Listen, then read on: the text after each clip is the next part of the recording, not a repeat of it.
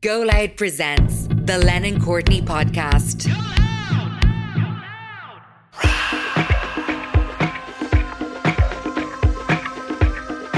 I'm Sonya Lennon. And I'm Brendan Courtney, and you're listening to the Lennon Courtney podcast. I got you something, Brendan. A gift? Oh, goody, what is it? It's a 90 metre roll of catering strength kitchen foil, of course, to mark our 10th anniversary of Lennon Courtney, the clothing line. Anyway, in this week's episode, we're looking at how to keep a long term relationship going. It can't be sunshine and tinfoil all the time, so how do you get through the downs and celebrate the ups of a long term relationship? This is the Thinking Woman's Guide to Long Term Relationships.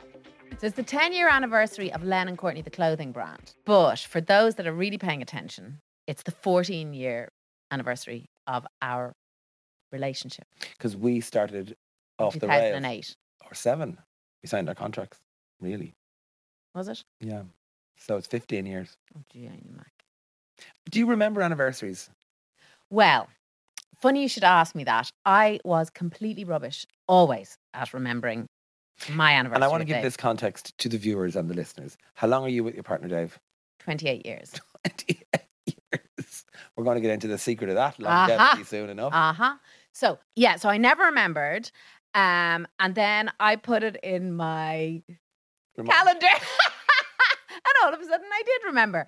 Um, but it took me years to figure that out. So basically, uh, then our friends, our really good friends, Kyle and Stuart, got married on the same day that we met. And because we never got married, the day we met is our anniversary.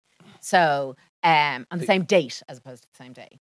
Um, so their wedding anniversary is also our anniversary. So Kyla very kindly, before I figured out that I could put it in my repeat calendar, would always say, by the way, it's your anniversary next week. So it was nice to have that little prompt. Um, Did you meet na- at their wedding? no, no, it was the same date, Oh, not the same day. So Okay. we we preceded them in terms of the length of our relationship, but they married on the same date that we met. Well, that was So- convenient. yeah, it was. Um, so and funny enough, to celebrate our very important 28th anniversary, I've decided that we're going to make a big deal out of it. I don't know why. It just kind of feels like 28 was one of my favorite years. was it? Yeah, I remember being 28 and saying, we're like this. I think I was earning okay money as well. I'd come out of broke land and into okay land. Mm. I didn't own anywhere to to live or anything, but I was Mm. I could I could make You, make you decisions. felt like you were above head above water. I could make decisions. Yeah, I think it's about, I think it's post COVID. I think it's a new phase. Mm. Like the kids have gone into sixth year. They're, you know, they're nearly adults. It, it kind of feels like we should now kind of reclaim a little Oh, bit. nice. I like that. Yeah. So, and you know, our very good friend Esther Perel says that um, she's had three marriages during the course of one relationship. And I totally get that because the first 10 years of our relationship was pure hedonism, fun. fun, fun, fun, double down on fun, have the best time ever. And then, then I I got pregnant. We had our, we had the twins in our 11th year. And then that became another thing and a very, very different kind of personality of a relationship when you're raising kids because I mean, not to call a spade a spade, but it is logistics and it's getting through it and it's making sure that shit is done. And there's very little, you know, fluff time left to indulge yourself. And now I kind of feel like, okay, it's time. Your calendar's opening up. My calendar's opening up. She's like an orchid. So before we dive into talking all about ourselves with this entire episode, uh, what is the secret to a 28 year relationship? Is it the fact that you're not married? I think that's Controversial. part of it. I think that's part of it. And I want, as we've discussed before, I wanted to get married in the beginning, um, and Dave absolutely didn't, and I had to capitulate to that. Like I, I had no choice. He didn't want to get married more than I did want to get married, and so I had to kind of take that one. Um, but I think, uh, I think part of it is about having our own identity and lives outside of the relationship. That's a big part of it for me. That you are not so interwoven and dependent on somebody that you as a single entity cease to exist. Mhm. And that's really important. However, I also think it's important that there are points at which you can come together and agree that there are common interests, because if you don't have that, well, what's the point? So I think on on top of that is an ability to compromise. I think that's really important. Again, as you said, he wanted to not get married more than you wanted to. That is literally the definition of compromise. compromise, right? And I have. well, that's capitulation. well, it feels like capitulation, but it's actually compromise. Yeah, it probably is. It probably is. Um, I actually think more than compromise, and though c- compromise is really important, I think it all boils down to expectation. And, you know, I, uh, years and years and years ago, I said at an award ceremony that I, you know, you can't get everything you want from one person. That's why I have two husbands, Dave and you, right? And I think there's a bit of that, that you, I think we sometimes expect everything from one person. Well, we grew up with that. That's what we our Well, parents told myth. us. The myth. It's the myth. Yeah. That you, The you, Cinderella myth. yeah that you will be this person will make you secure you'll be you know sexually attracted to them You'll know Uh, what they're thinking. you'll know what they're thinking you're on the same page at every given moment you'll grow old together Rubbish. rubbish it is rubbish you Yeah. know and i think um it's also accepting um that there's going to be really shit times you Yeah. know that's going to happen anyway I, I thought also for me, uh, I was thinking about this episode. For me, uh, the day I recognized and accepted, you can never fully know what someone's thinking. You can have a guess, but you can never tell what people are thinking, right? And that is a really that releases you from so many things where you're trying to, are you okay? Are you in a bad mood? I don't give a shit. I'm, I can't. I can't read your mind. Well, the, the other piece of that is that I, I was thinking about this the other day this idea that the concept of personality, I don't know if I was saying to you, could be swapped out for personal narrative. So, your personal narrative at any given time uh, basically defines your personality at every, every, ev- any given moment. So, I'll give you an example. Well, hang on. Let's go. Where this comes from is, I text Sonya going, "What's that book about limitations that you love?" The book is called Uh, the illusion of limitations, and it's actually an audible book, which is a series of lectures.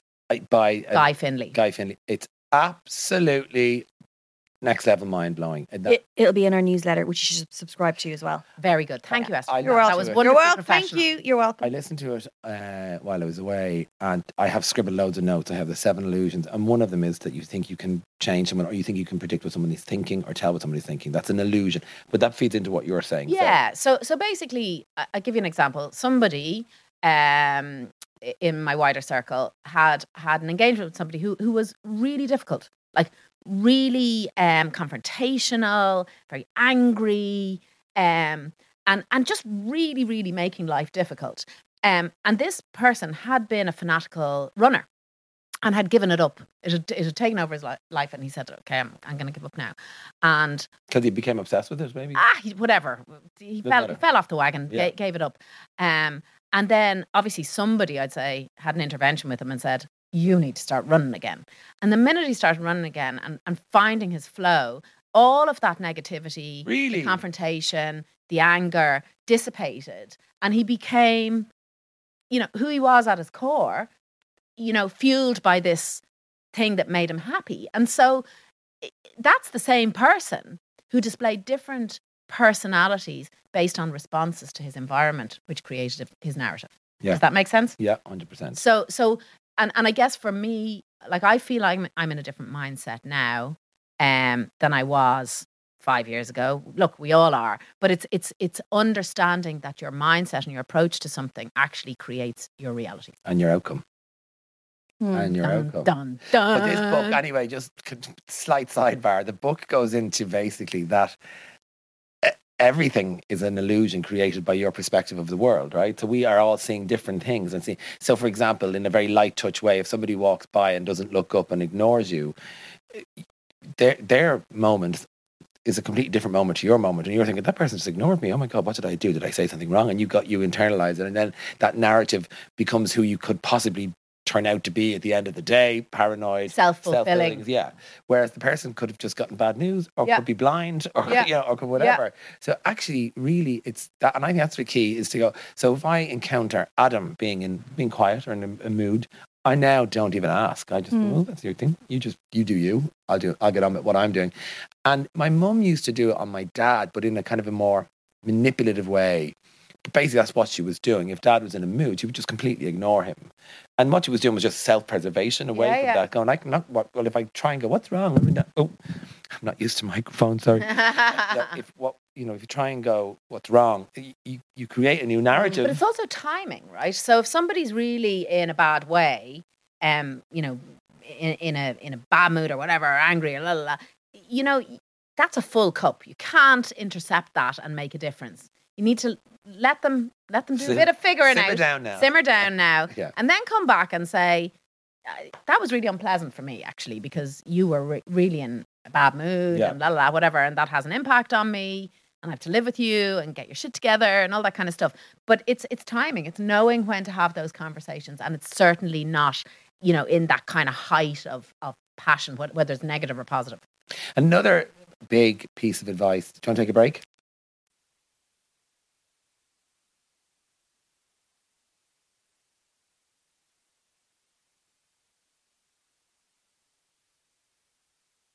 Without a shadow of a doubt, if you look at the ratio or the rate of divorce, right? If you look at the level of, you know, the, what we would understand, again, we don't know the stats on this, but families that fall apart for whatever reason, right? People, dad, whatever it is, Mm. there are uh, in my I'm just thinking about families that I know certainly in the UK anyway there are more families that are broken and don't like each other than there are families that I know that are together. And if and maybe London does attract a runaway like me and other people who've run away from their families anyway Yeah. or they've emigrated from their home life. Um but it got me really thinking about that we put this pressure on ourselves to deliver for our families particularly women and their mothers I've noticed. And that's just my experience to now take over when the mother gets older to now deliver when the mother didn't deliver do you know what i mean the mother dropped them off at every turn got rid of them you know it's just like and because she had no choices as well so the like you have to understand where she was coming from Well, I think that's it, isn't it? Because you back to that idea where your personality is just an extension of your narrative. So, what Yeah. is your narrative? What is your level of forgiveness? And I think that's at the core because, again, if you're going to accept that, oh you have to forgive that's primary but then you after forgiveness comes boundaries yeah, after forgiveness goes right this is all in the past but now this is how it's going to be from my perspective A- and yes for I, us to thrive, for us to well, for us to survive. survive. No, no more thriving. but for us to survive, there's a boundary here now, and it's. I'm fascinated by it, and if I'm actually more fast. I'm so fascinated by it. I want to study it more because I think I. no, they're actually- masters. but I think the lack of boundaries in all of our relationships is the problem with all of our relationships. Well, I think I think it's a combination. It's a cocktail of lack of boundaries and high expectations and Yes. instant Mm. gratification. So we we live in a world That where bit. if you want it, you want it now. Someone write that down at home and send it back to me on a postcard. but it's also instant gratification, a massive problem. So another another massive limitation, right, to existing, is that you believe that the easing of pain through gratification is your present value, and it mm-hmm. isn't your present. It isn't. It actually you're just easing pain with gratification. You're not living in the present properly. So that's really hard to do as well. You're like, well, okay, how do I live in the present properly? Through meditation, through walks, through time out, through listening to your body, listening to yourself, which all sounds then when I was when I was reading the book, it sounds very, very, very about all about the self. It's very self indulgent. But unless you put your your seatbelt on first or your oxygen mask on first, you're no good to anybody because you just flay from anger to frustration to non-delivery to anger to frustration to non-delivery to uh, accusation. Whereas if you go, hang on, just go, let me give me give me this corner for five. Let me clear my head. Now, what do we do? How mm. can I help? I can't help with that. I can't help with that. And that's just a different level of existence, isn't it? And I was I was listening to a guided meditation recently where where the woman was extending on what Guy Finley was saying about um this this piece around the image, the image, the the Mm. the the sort of uh composite picture at the center of your brain about who you are is really just a kind of an illusion that you create for yourself. But she was saying that, you know, everybody's talking about um oh, you know, do what you can to eradicate the narrative that's negative in your head and the the, the really kind of destructive stories that we, we tell ourselves about ourselves. She was saying that the positive story is just as much of a creation of our own minds as the negative story and that they're two sides of the same coin so um you you you the, the negative the negative accus- internal accusations are based on our positive expectations of ourselves. So it's actually as important to clear The the, positive, positive, yeah. as it is the negative, which is really mind blowing. So let me simplify it even further, right? And this is really interesting. I realized that I inherited my mother's fears, particularly of cats, of the dark, terrified of cats, terrified of the dark, and of water in counties outside Dublin. Okay. all- hang on a second. Of water outside. Dublin. Dublin. wasn't- Dublin water's tap fine. Water wasn't Oh, clean, tap water. wasn't clean. Oh. Gosh, it's probably 10 million times cleaner. But this was the thing we learned growing up, but particularly the dark, right? And deep water, sorry, and deep water. I jumped into deep water for the first time in my life three years ago before COVID with Declan Buckley in Greece. And, and he, nobody told me that you would float in salt water. I never knew that. You float in salt water. So I realized all my fears, stupid, top level, easy to identify fears, and that's just them, were inherited. They were not my fears. Mm. So I was like, hang on a second, let's go a step further then. What else have I learned that's not true about me? I, the lid has just come off and there's so many, but what I have learned is that I like to party. We knew that from the very beginning. We knew that. So there's, anyway, so I, I thought what would be really interesting is to take a little flick back through the camera roll of our lives together Yeah. and pull out, I think it's chapter one, because I think there's a lot more to go after this, of some highlight nights that were kind of pivotal for us. Um, I'm sorry, you weren't there, you weren't available to me, so I pulled this photograph. Um, and just for those of you listening to the podcast, it is a, is a photograph of Brendan with a big happy smile on his face, uh, holding a Pool snooker cue, cue, yeah, and then another one of him uh, dancing caught mid gurn. Very, very attractive man that he is. But I think what's important about this is what this night signified, where it was, and what we were doing. So this is the very first shoot we did together on Off the Rails, probably 2008. And we were in Youghal doing the reveal. And we, we went to a local pub with the crew and the director and producer. And we got a little bit drunk. But we ended up in a lock in. we ended up in a lock in and we had the best crack ever. And that's me jumping around, messing, having the crack. But it was the first time we had let our hair down together and we were completely aligned. we, we found a common purpose, which was lovely. yeah. and the next morning, We had to record. we had to record, and it wasn't pretty. I'm pretty sure I slurred on the first piece to camera I ever did. But Take two. that was uh, me with the youth when you could literally, your skin would just bounce back in the morning. As I of- said today, the other day, were- it takes my face about three hours longer to wake up than my body at this stage. Me too. Me too. I look like I've been attacked every morning, but that's okay. This is your 40th birthday. Yes, it is. So the next big rave we had was that this no, this December. yeah, it was. That So we we started recording It's in the summer. July, Yeah. In September, we did Off the Rails live, which is extraordinary. if you think about it. Yeah, two and a half thousand people in Simmonscourt. Um, and then December was my 40th birthday. And that was brilliant because you basically put had a huge you put a marquee out the back of your lovely house and had about 200 people, I think, was it? Yeah, it was amazing. And I remember all the the gays walked in, and the marquee out the back was all lit, and there was a DJ, and there was a cocktail bar, and uh, I just remember hearing one of them saying. Oh my God, Sonya's house is amazing. As if as if the marquee, the cocktail bar, and the dance floor were always there.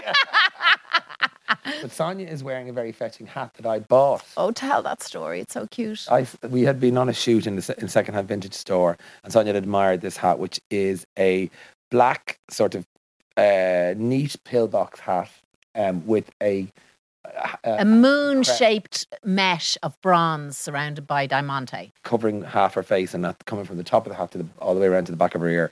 And you can see the photograph. We'll put them up online. But I went back after she admired. I bought the hat for her fortieth, and she w- looked at the prop, the um, where the hat came from, and it was a New York milliner. Have you Yeah. got in touch with them. Yeah, I found him and I messaged him and I said, I just want you to know that this hat has landed uh, in Dublin and I wore it for my 40th birthday. And he got back to me and he said, I remember the collection that that hat was in in the early 80s. And I sent down a load of black models topless down the runway um, at New York Fashion Week. And that hat was on the runway at the time. And it was just so gorgeous. It was like the perfect gift. Yeah, it was. I was delighted. I was. I thought you didn't like it actually. Why am I wearing a tie? What was? Was it black tie? Your fortieth? Um, Um, I think you decided it was. Okay, there you go. There's also that we can see the marquee in the background. That is very snazzy. It is. It's got Snazzy flags. Marquee. Yeah. Oh, and my shit. favorite thing about that party, right? I had a lot of favorite things, but one of my favorite things about that party was that the cocktail, the mixologist that I had was so good, right? That what he'd do is you'd go up and you'd order. It wasn't you can have this cocktail, you can have whatever cocktail you want. Um, you go up and you'd order your cocktail, and then he'd save enough in the bottom of the cocktail shaker from the order that he'd done to give enough shot glasses of that cocktail to the people who were queuing behind the person who got the drink. So everybody got to taste other people's oh, cocktails, genius. and it was so smart. Oh, that's why my wheels came off. a little bit. yeah. Okay, what's the next one? Can't even remember.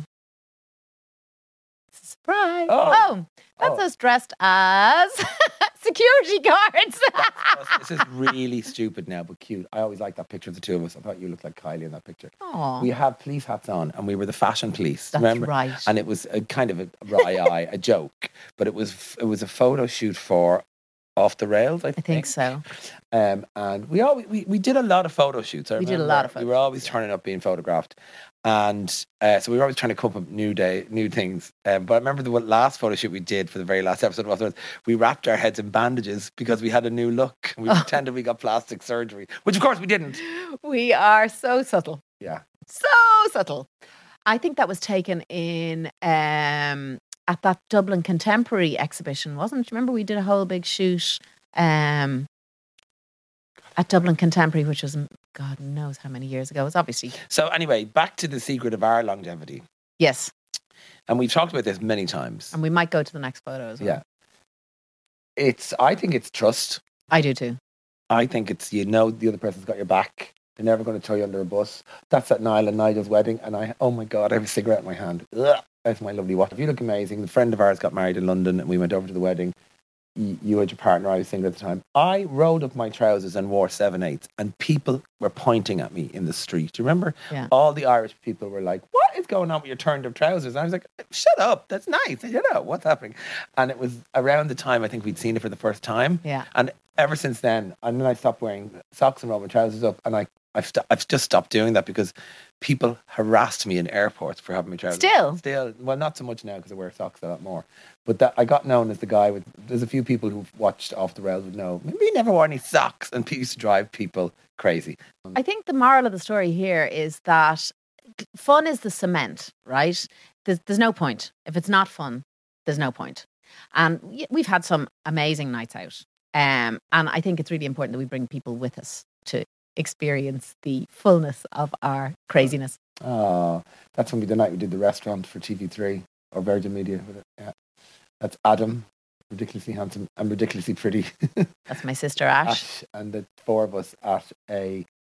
We, we did the restaurant together, and that was an interesting one as a part of our relationship. Sonya uh, is really into cooking, as we know, and I'm not. I mean, I kind of do it now. In fact, I did prawn saganaki last night. It was very nice. What did you Um, call me? How Uh, dare you? I knew you've been asked to do Celebrity MasterChef every year, but it's like a three week gig, and you Yeah. didn't the, we didn't have the time because we were too busy. And then we got asked to do the restaurant, and when the production company really nicely called me and said, "Would you, and Sonya, do a two hander on the restaurant?" I was like, "Oh, we wouldn't have the time." They're like, "It's only one long day and a meeting, and like a long day, like it's like seven in the morning till after midnight." And I was like, "Yeah, we could do one day." And then we, you really enjoyed the process, didn't you? I, lo- I was terrified because it ma- actually mattered to me, you know, whereas Mm. Brendan was like, ah, we'll do it, it'll be grand. Mm. Dave went mental. Did he? I don't think he'd say it. Dave went crazy. Like he couldn't, he was like, big mistake, big mistake. You shouldn't take something you love and, and make it competitive like that. I'm like, oh, chill out. And uh, we did it. And we got uh, Four and a fo- half. four stars with the fuck up. Yeah. Four and a half stars. Got four and a half. Did we? Yeah. We did really well. Didn't we? That with a floppy uh, souffle. So I think, yeah, we did. If we if we hadn't had a, a souffle flop, we'd have been five stars. Yeah, Even though it was Mm. delicious. Yeah. But uh, for me, I'm. I there we are. Oh, look. Spock. Um, I- I- we I I hate cooking. I, I worked in restaurants. Sonya's never worked in a kitchen. I knew I've been a KP in loads of different places over the years, on and off. I know the pressure of a kitchen, and I knew that they would heighten it up for dr- drama. And I knew I've I'm sure I've, every week at the there was one in England that was huge where people sat out and commented on the celebrity cooking in the kitchen. Can't remember what it was. It was massive. I went to that loads of times and I could see them screaming in the kitchen, whoever was Marco Pierre or Gordon Ramsay or whatever.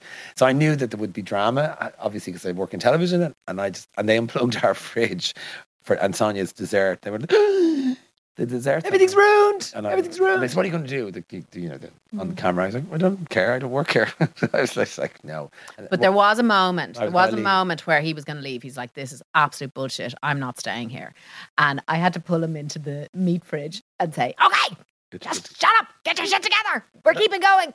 But and maybe you never realised this. I agreed to do this for you. Oh, I, I wasn't interested in it at all. I thought, would you, and you were like, oh yes, that's fine. And then we were in New York with my our friend Paul, and he's really interested. So he was helping design the menu and Yeah. everything. So yeah, ah, Bran. yeah. Ah, You're such a Brendan. good I guy. hated every minute of it, but I did it for you. What Ah, a nice man. Oh, that we are in, in Hong Kong, and there we are in New York. So we went to Hong Kong um, on a buying trip, and we had the legs walked off us as a kind of a hazing into a buying trip. And when we had finished walking for nine hours around the trim market in Hong Kong, Brendan sat down on a bench, right? It was, and, and every stall was basically the same thing. Brendan sat down nine hours. I am not joking you. I haven't gotten off a long haul flight, by the way. No, Straight in a car, mm-hmm. straight to the market, you know, bam, bam, bam. And we, we were told your driver's here now, finally, eventually utter bullshit. anyway, we sat down on a bench, and just as just as my bum hit the bench, I spotted something in another stall that we hadn't seen already, and I got up to go towards it, and Brendan just shouted, "Sit down!" The other thing is what that we have done is travel a lot together, and Yeah. we really enjoy travel. oh, we're really good travel buddies. because we, we, sit on the plane, right, and we press play at the same time. So we, Well, we pick our viewing, right? Sit beside each other, pick our viewing. What do you want to watch? Yeah, we watch that. Okay, oh, fine. And we get our little drinky and we sit down and it's like three, two, Two, one, go. go. We watch simultaneously. Go to the toilet. We stop the two of them. we, so we watch the movie together. We always do that. like So a pair of Muppets. It's so cute. It's so Very cute. cute. So that's the key to long-term relationship. Don't press play while your partner's in the toilet. Don't watch ahead in a series. That is Exactly. very, very bad behavior.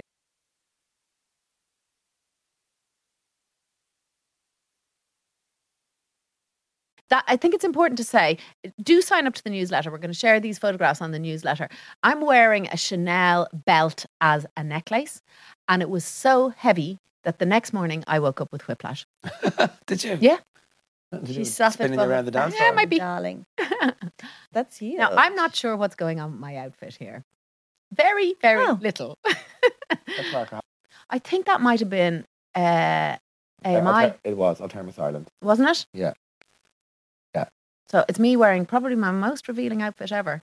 Um, and again, Her sign up birthday to hat. The Sign up to the newsletter. newsletter if you want to see Her My birthday, boobs. her birthday hat and her birthday suit. Yeah, there we go. yeah, we had some good nights at AMI. So I think overall, looking at those pictures, we can say the key to our relationship is trust and fun. Trust and fun. Yeah. Trust fun. Trust fun. And so, what are we going to put on our t-shirt Bust. then? Fuss. Bust. Trust me, but have fun doing it. Yeah. Right. Here's to the next 14. Ah, I love you. I love you too. I like you. Yeah, that's what The Lennon Courtney podcast is an Exceed Potential production. Episodes are produced by EOMD Productions. Follow at Lennon Courtney on all social media platforms for the latest news and updates. New episodes are released every Thursday.